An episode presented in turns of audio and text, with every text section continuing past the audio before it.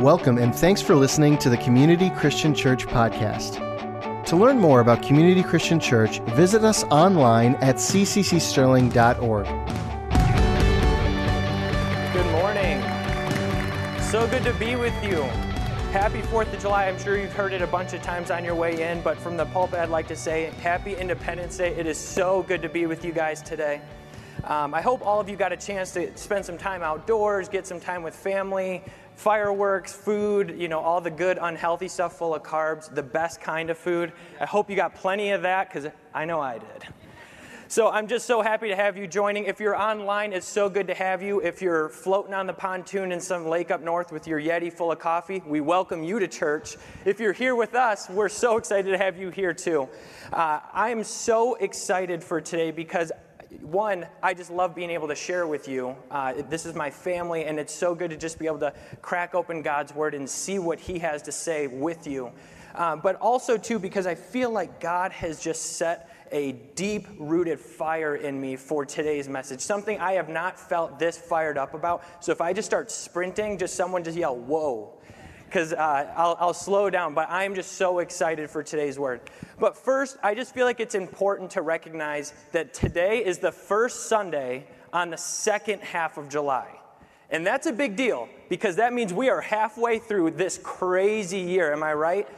2020 has been a kind of a crazy year, but we're halfway there, and that causes enough for me to sing a song. Let's hit it, Mike.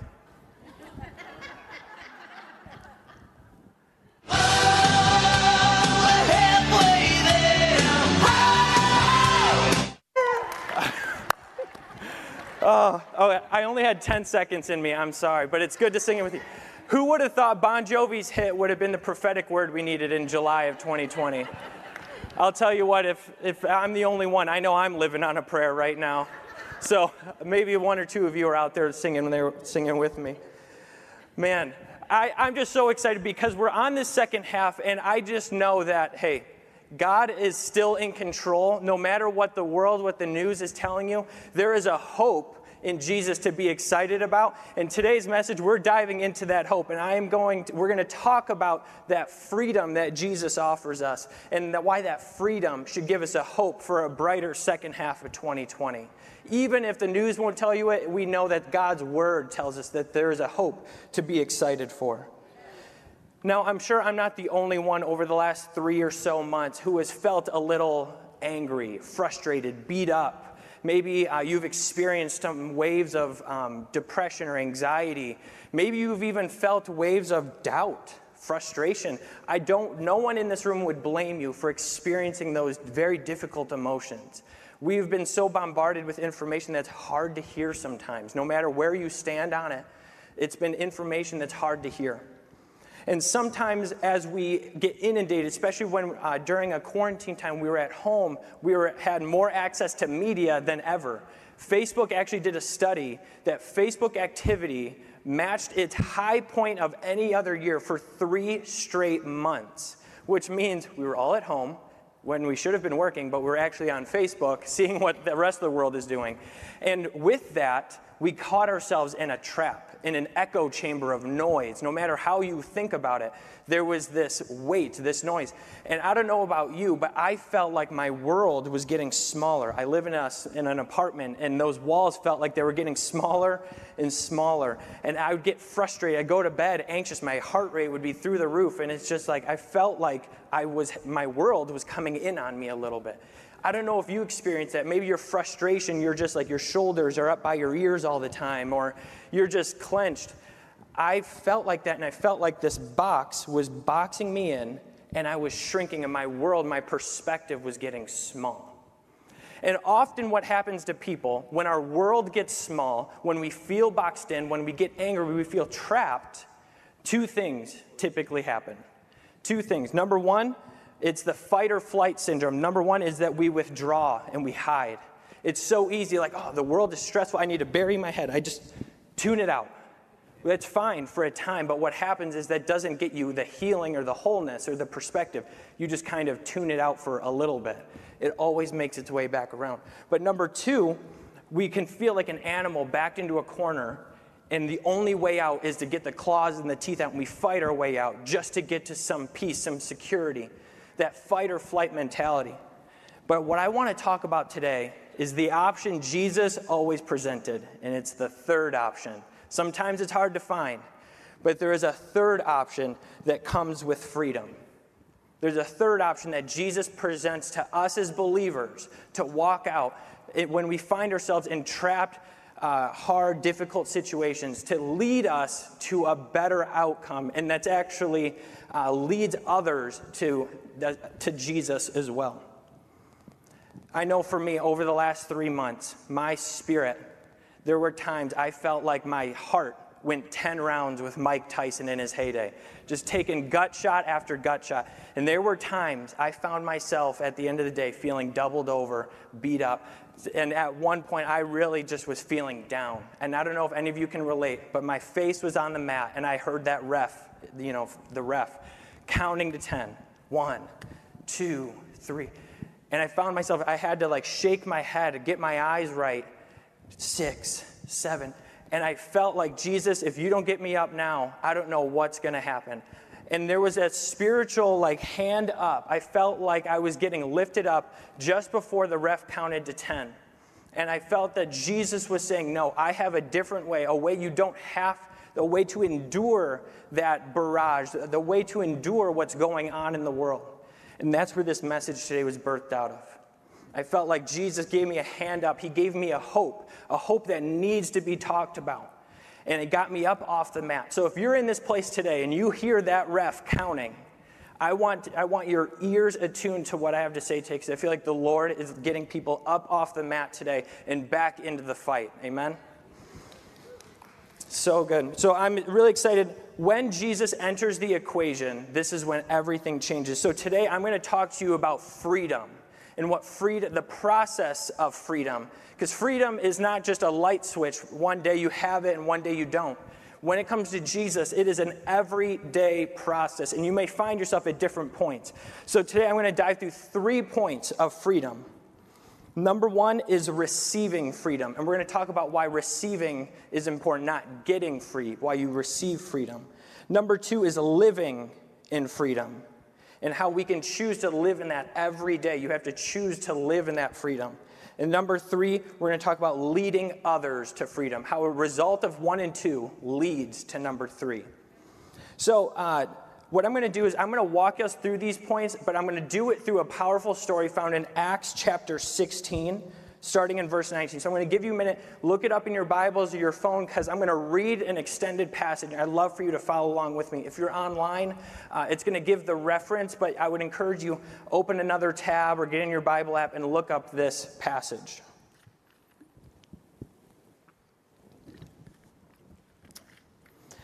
I want to give a little context of what's going on here. So in Acts 16, this is Paul and Silas. They're on a missionary journey, and they are preaching to all of the known world at the time. And in Acts, the new church, the church of Jesus, the New Testament church, is exploding. Now it's encountering incredible persecution, but Paul and the apostles, they are leading the charge to expanding the known church. People are getting saved by the thousands uh, during this crazy time. And so, as Paul and Silas enter this new city, there's this woman who has um, kind of this it's demonic, but it's this like supernatural power to be able to tell the future or to have some kind of supernatural gifting. Now, we know that's not what she was doing was not from God. It, the Bible is very clear it was from the enemy. And so, what happened was this woman was actually owned by two men who would charge people to hear their future. And so this woman is uh, very famous in the city. So Paul and Silas show up. And what's the most cool thing to me is that when Paul and Silas show up, the woman who is usually able to foretell the future or to proclaim these words from a demonic sense, she all of a sudden, her tune immediately changes, and the Holy Spirit fills her and says, These two men are preaching the gospel. Listen to them. They are bringing a word of salvation to this city. And as I'm reading that, I just felt like God was like, Yeah, that's how, that's how big I am. That even when I show up, the most powerful demonic powers have to bow and have to recognize who just walked in. It's a really cool part. I encourage you to read it. But I want to pick up the story as Paul and Silas, they actually cast that demon out of that woman. And the two businessmen that own this woman are not happy about it. Their business plan is completely eroded. And that's where we pick up the story in Acts 16, starting in verse 19. It says, When her owners realized that their hope of making money was gone, they seized Paul and Silas and dragged them to the marketplace to face, their authority, face the authorities.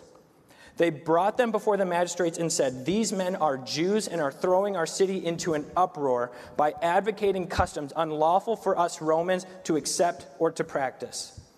Verse 22, it says, The crowd joined in the attack against Paul and Silas, and the magistrates ordered them to be stripped and beaten with rods. After they had been severely flogged, they were thrown into prison, and the jailer was commanded to guard them carefully. When he received these orders, he put them in the inner cell and fastened them in stocks. About midnight, Paul and Silas were praying and singing hymns to God. This is important. They were praying and singing hymns to God, and, in, and the other prisoners were listening to them. Verse 26, it says, Suddenly there was such a violent earthquake that the foundations of the prison were shaken, and all at once the prison doors flew open, and everyone's chains came loose. The jailer woke up, and then he saw the prison doors open. He drew a sword, about to kill himself, because he thought the prisoners had escaped. But Paul shouted, Do not harm yourself. We are all here. The jailer called for lights, rushed, and fell trembling before Paul and Silas. He then brought them out and asked, Sirs, what must I do to be saved? In the, verse 31, this is the end of it, it says, uh, They replied, Believe in the Lord Jesus, and you will be saved, you and your whole household. Then they spoke the word of the Lord to him, and uh, they spoke the Lord of the word to him and to all of his household. Uh, in the house. At, our, at that hour, at that, that very night, the jailer took them and washed their wounds, and then immediately he said, uh, he and all of his household were baptized. Then the jailer brought them into his house, and they set a meal before them, and he was filled with joy because he came to believe in God, and he and his whole household. Now, this is a powerful story of two men who found themselves in a terrible, unjust, wrongfully imprisoned circumstance. Paul and Silas, if they were any of us, we would give them all the room in the world to be pretty frustrated with what's going on. Their doubt would have been warranted, their anger, their frustration, their um, just toxic thoughts would have been totally warranted. We would have understood. But what I want to do today is talk about how Paul and Silas's experience through this story is the blueprint for us and how we can handle the difficult circumstances we find ourselves in today.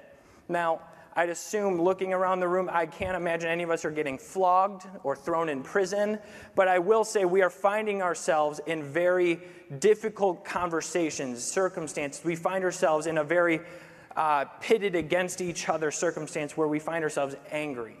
And what I want to show is that even in that circumstance, we can apply the principles Paul and Silas showed us through this story. So, as we see this, and as we see even Jesus himself exemplify this, this process of freedom, walking in freedom, we have to then think to ourselves, how do we do that? How do we arrive at that point? And so, number one, I want to talk about how you receive freedom. Receiving freedom. Now, I use the word receive on purpose. I mention this is because freedom, like Pastor Tony shared today uh, during communion, it was a gift given to us by the completed work of Jesus on the cross. Nothing we could do, no amount of money, good works, or service could ever get us the gift of freedom that Jesus gave us on the cross. Amen? When Jesus died, he says, Jesus says in Luke that he set the captives free. He loosened the chains of slaves. He came to relieve the oppressed. Jesus' completed work on the cross gives us freedom that the world could never offer. It is unlike any other freedom. And so Jesus' work gives us a, a, new heart and a new mind and a new spirit that is on things above. That's why when the Bible says to be in the world, not of it, that's what Jesus is talking about. You have a freedom to be in and an influence to the world, but you are no longer bound to the same rules necessarily because we have our minds set on things above. I want to tell you a quick story from college. I don't even know if my parents know this story, so I'm sorry that this happened. Um, when I was in college, I want to talk about a time where I got myself trapped and needed to get free. Uh, it was, it was a, I was moving onto this particular floor in a dorm. And ORU, Oral Roberts University, does not have fraternities or anything like that, but there was this particular floor that was legendary because the guy who founded this floor is actually the lead singer of One Republic. Uh, his name is Ryan Tedder, and so he went to ORU and founded this floor. So it was like legendary for guys to like be on this floor. It was like a brotherhood. But a part of that came uh, an initiation of sorts to get in, to be accepted to the floor. So my, I had several tasks I had to do to deem myself worthy. Now, this is how ridiculous college boys can get. You had to show how worthy you were to live on a floor. Um, so one of them was I had to go to the cafeteria right after chapel, which is the busiest time of the cafeteria, and I had to sit at a 30 person table and reserve the entire table for the duration of lunch as if someone was going to sit there, but no one was. So I had to sit there, and every time some innocent bystander was going to try and sit down and eat lunch, I'm like, oh, no, I'm sorry. It's saved for some other people. I'm sorry. If you could go to another table. For an hour, I had to hold down this table and make sure nobody else sat there. As people are giving me dirty looks, yelling at me, getting so frustrated, they have to, they're standing and eating because there's nowhere else to eat, but I'm holding up this 30 person table. So, as if that task was enough, I had one more I had to do that really pushed it to the edge. Uh, there was a Walmart across the street, and at this particular time, there was a fad of taking gallons of milk, pretending to slip, and throw the gallons of milk in the air as they splash on the ground. Uh, terrible thing to do. Uh, I'm just going to preface I'm not proud of this. Um, so, part of this initiation was I had to do this thing. And so I went to Walmart, grabbed two gallons of milk, slipped, and broke the gallons of milk. To my not so surprised self, a, the Walmart security person was right there and had me take a seat in the back manager's office as he called the Tulsa police. I'm a pastor now.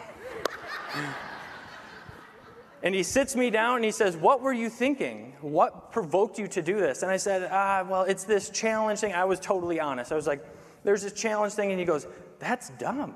And I was like, Sir, you're not wrong. It's, it was definitely dumb. And so he kind of hassles me for a little bit. He's just asking me questions, and then eventually, like, you know what? Just don't do it again. And he sent me back to ORU. And I was sweating profusely because I thought, I, what are they? I mean, I've offered to buy the milk, but like, who knows how far this thing goes? I was thinking all the worst outcomes. They're going to kick me out of school or something like that. So I have this whole situation. I come back, and I immediately started thinking, why did I do this? Like, I'm not, this is not me at the time. Like, I was uh, serving on several committees at school, I was a leader at the school. Why would I do this? And I got myself to thinking, I'm here I am, I'm becoming trapped by this mindset, this thinking of like, I need to do this to be accepted by this group. I need to think like they think because that means I will be cool. I will be like them. I'll be in this club. And it wasn't until I went to a point where I compromised everything about myself that I realized that I was just, I was being played. I was playing myself into being someone that I wasn't to be accepted. And so I found myself in a trap. And ultimately, I ended up moving off of that floor. And my roommate that year ended up being one of my lifelong best friends. We stand up in each other's weddings. Like, God totally redeemed it. But I, it took me kind of hitting that low experiencing something where I was in this trap to move into a better situation. So when I talk about receiving freedom, it's getting free from a mindset that says, I have to be like fill in the blank of your influential people and not on things above. Not knowing what God's word says about you or what you're to do or how to carry yourself. Instead of letting that be your guide, we often let our, uh, whoever our influences are around us to dictate how we talk, how we carry ourselves, how we post, how we interact with each other. And so I want to encourage you, uh, just like I found myself there, don't get yourself to the bottom where you're really just like making people mad and uh, you know isolating yourself from people to where you realize, man, I need to change something. I need to rethink how I'm acting. I want us to dive back into God's word and see that He has a freedom set apart that is not to be influenced by the things of this world. So, looking at our story, Paul, before he was Paul, this amazing man of God in prison, Paul was actually named Saul. And Saul had to have an encounter with Jesus to change his mindset. Ironically enough, when Saul was, he was a, a, religious leader, a very powerful religious leader, and actually was one of the most oppressive people to the Christian faith at first. He was the one who actually was mandating the killing of Christians at first. And it wasn't until, and he thought he was being holy. That's the ironic thing. He, was a, he studied the Old Testament scriptures. He thought he was doing what was right in quelling this rebel rousing. And it wasn't until Jesus sovereignly showed up on his road to Damascus and got in his way that things changed. There's, I'm sure for all of us, there is a moment. Maybe he doesn't have to knock us off our horse like he did to Saul, but Jesus is constantly trying to step in front of you and say, Hey, look at me. Let's talk. Jesus is trying to get into your life to change things around. What happened to Saul when he became Paul is he had this encounter with Jesus. He had to be humbled he had to be taught this new thing. And he was met by a prophet who changed his entire life. And he went on to be one of the most influential apostles of our day and wrote most of the New Testament, leading new churches and leading the charge for the Christian faith from the very beginning. All of you have a call on your life that if you would let Jesus take control, if you would let the authority of God's word be your guide, there is a calling on each of your lives to be an influencer for the kingdom. That if we would just submit to that, humble ourselves to it, you would see it clear as day. But often what happens is we get distracted by everything else going on and we let that make all the noise.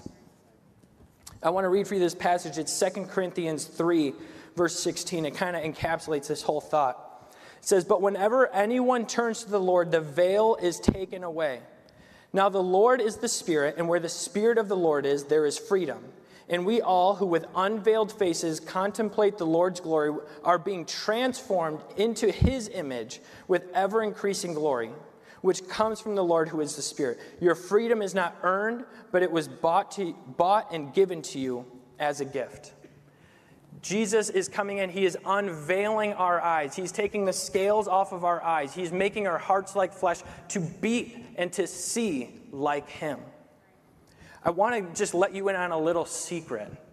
The devil's plan is to infiltrate your mind, is to get you thinking differently. He may uh, move in other ways, but ultimately, he is trying to get into your mind to redirect you away from thinking free and, and towards being enslaved to the echo chamber that is around you, to being afraid of man more than to be, live in the fear of the Lord, to be more concerned what your neighbors think, what your party thinks, what your uh, people around you, your friends think, more than what God thinks.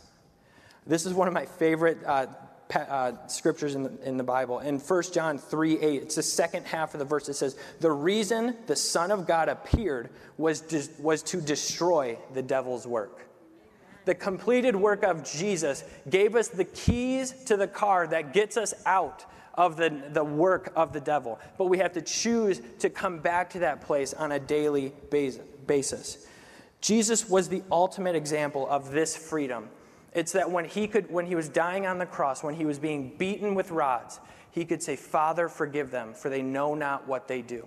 His perspective was on things above, not on the people around, not, the, on, not on the injustice done to him. It was not on the plans and policies of this world. It was heaven first and everything else second. So that leads us then, once we've gotten free and we've received that gift of freedom that Jesus gives us, we step into point two where it says we have to live in freedom. We have to live in freedom. Now, this part can get very difficult because that means we have to make the daily choice. Uh, I, I think of it like this yesterday was my wife and I's fifth wedding anniversary. So it was fun. We got married on the 4th of July, 2015. And um, we had a great day of kind of celebrating our fifth anniversary. But our first anniversary was not so great. And I want to kind of tell you about this, you know, a little more openly because we're family, right? So, our first wedding anniversary, you want it to be the best thing of all time, but life was in kind of a weird place for us. We had just moved from Oklahoma back to Michigan. We were waiting for our apartment to come available. We're on a wait list, so we were staying with my parents. And at that time, it was just my, we were transitioning jobs, transitioning homes, trying to just get life figured out. And there was a lot of stress. There was just so much going on. We had no like breathing room really we just felt like we were so in our heads to the point that come the day of our first anniversary I just lost my cool. And we got into an argument, and it, was, it totally derailed this amazing first anniversary date. It was terrible. We didn't even go on a date for our anniversary. And what happens in, I'm sure any of you married longer than us or, you know, know anything about it, it's that there are going to be bad days. We had a terrible day that day, but what was great was a few days later, we got back on the horse and we were able to reconcile that date night, get back on the same page, and have been walking in a great marriage for five years now. And so I say that as to say there are going to be bad days, but it's the choice to come to reconcile, the choice to get back on the horse and to choose love every day. In the same way, your freedom is a choice you have to make every day. It's so easy to succumb to the anger, the frustration, the bitterness of the day to day, and you get knocked off your horse in some way. You know, you something happens in the news or politically, something happens socially, something happens in your sphere, something happens, and it just derails you from kingdom mindedness and it leads you to earthly mindedness. And it's so easy to just stay off the horse and so easy to live there. But what happens is, is that your mind and your heart start to then get really narrow vision on just your little world, on your perspective, and what's going on right here. And you're missing God's perspective, the 10,000 foot bird's eye view of the situation at large. We lose that. And so, what I want to encourage you is that you have to make the choice to live free. I look at Paul and Silas in this particular story. They are unjustly arrested thrown in prison, in the inner cell of the prison, beaten and stripped of their clothes. They're embarrassed and completely uh, bruised and beaten. But when, they, when we get the snapshot of them in the jail cell, what are they doing? They're worshiping, singing hymns to God. They're in prayer for everyone around them to see. How I, I think of what other people were in that prison, maybe people there for years. It would be so easy to succumb to their perspective, like, hey man, it's prison. It is what it is. Just get used to it. You're going to be here forever. It's easy. They could have succumbed to their perspective, but instead they led with a kingdom perspective despite their circumstance and worship and praise God for everyone else to see. They were the influence in their society, in their world. That's our job. We can't, we can't be relying on elected officials to be our spiritual guide that's our job as the body of Christ is to be those to be those influencers. The church, pastors, all of us are meant to be the spiritual leaders of our community.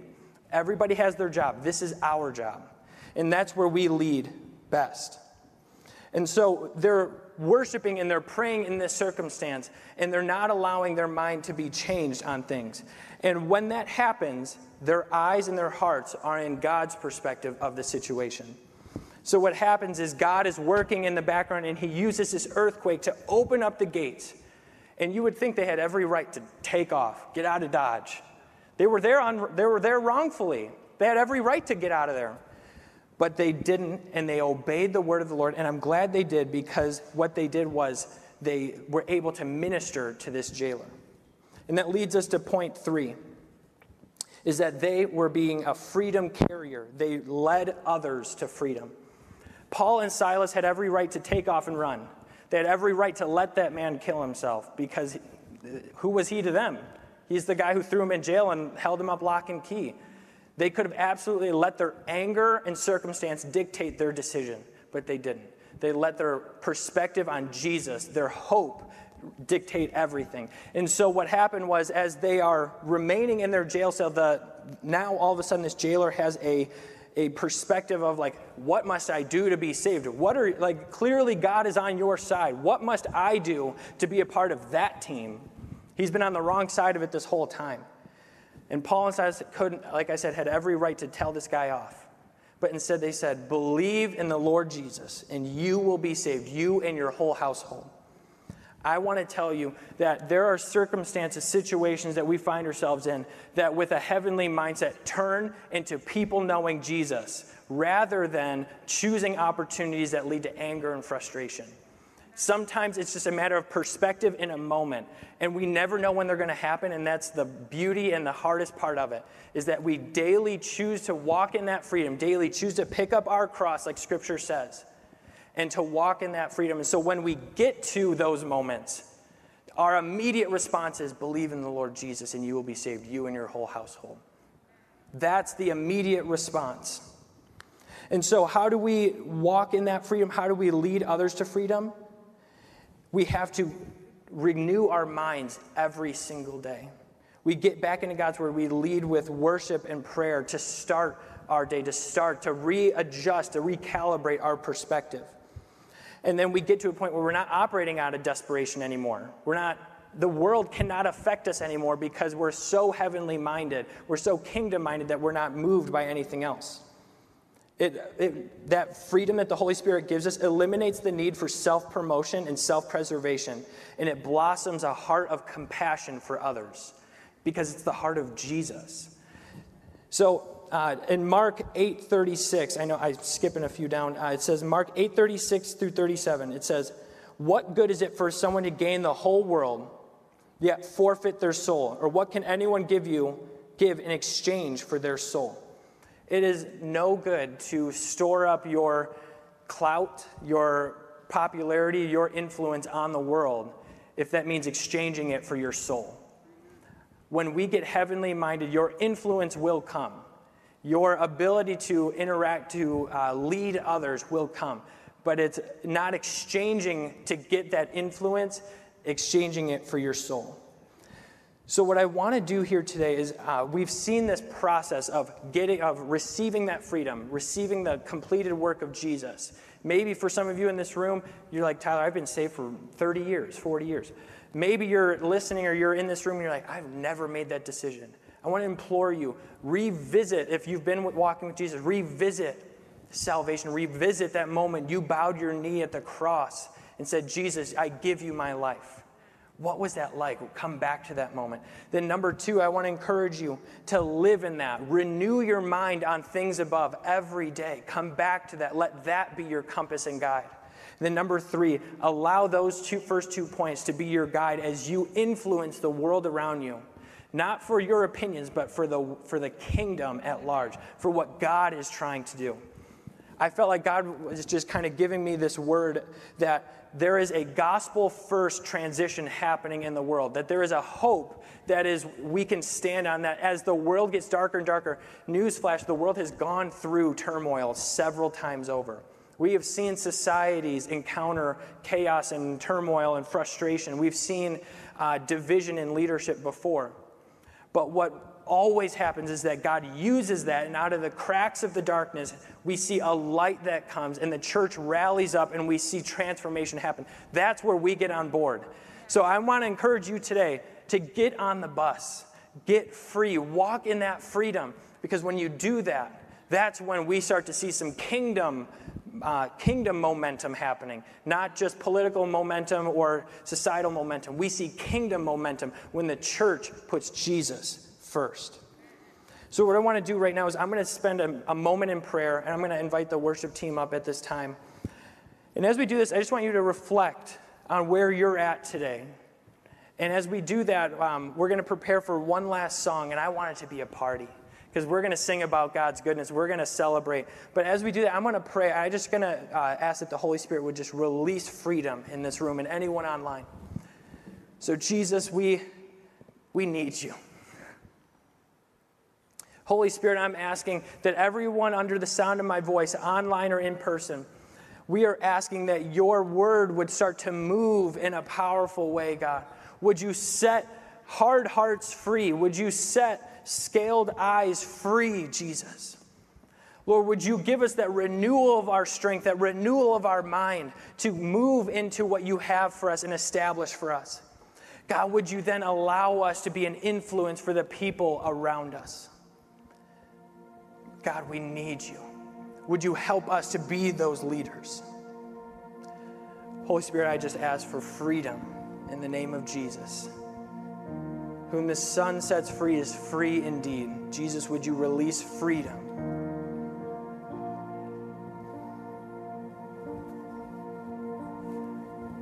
I just feel like the Lord is um, stirring something new, and I just want to be a mouthpiece for it. I feel like there is this turning over of things.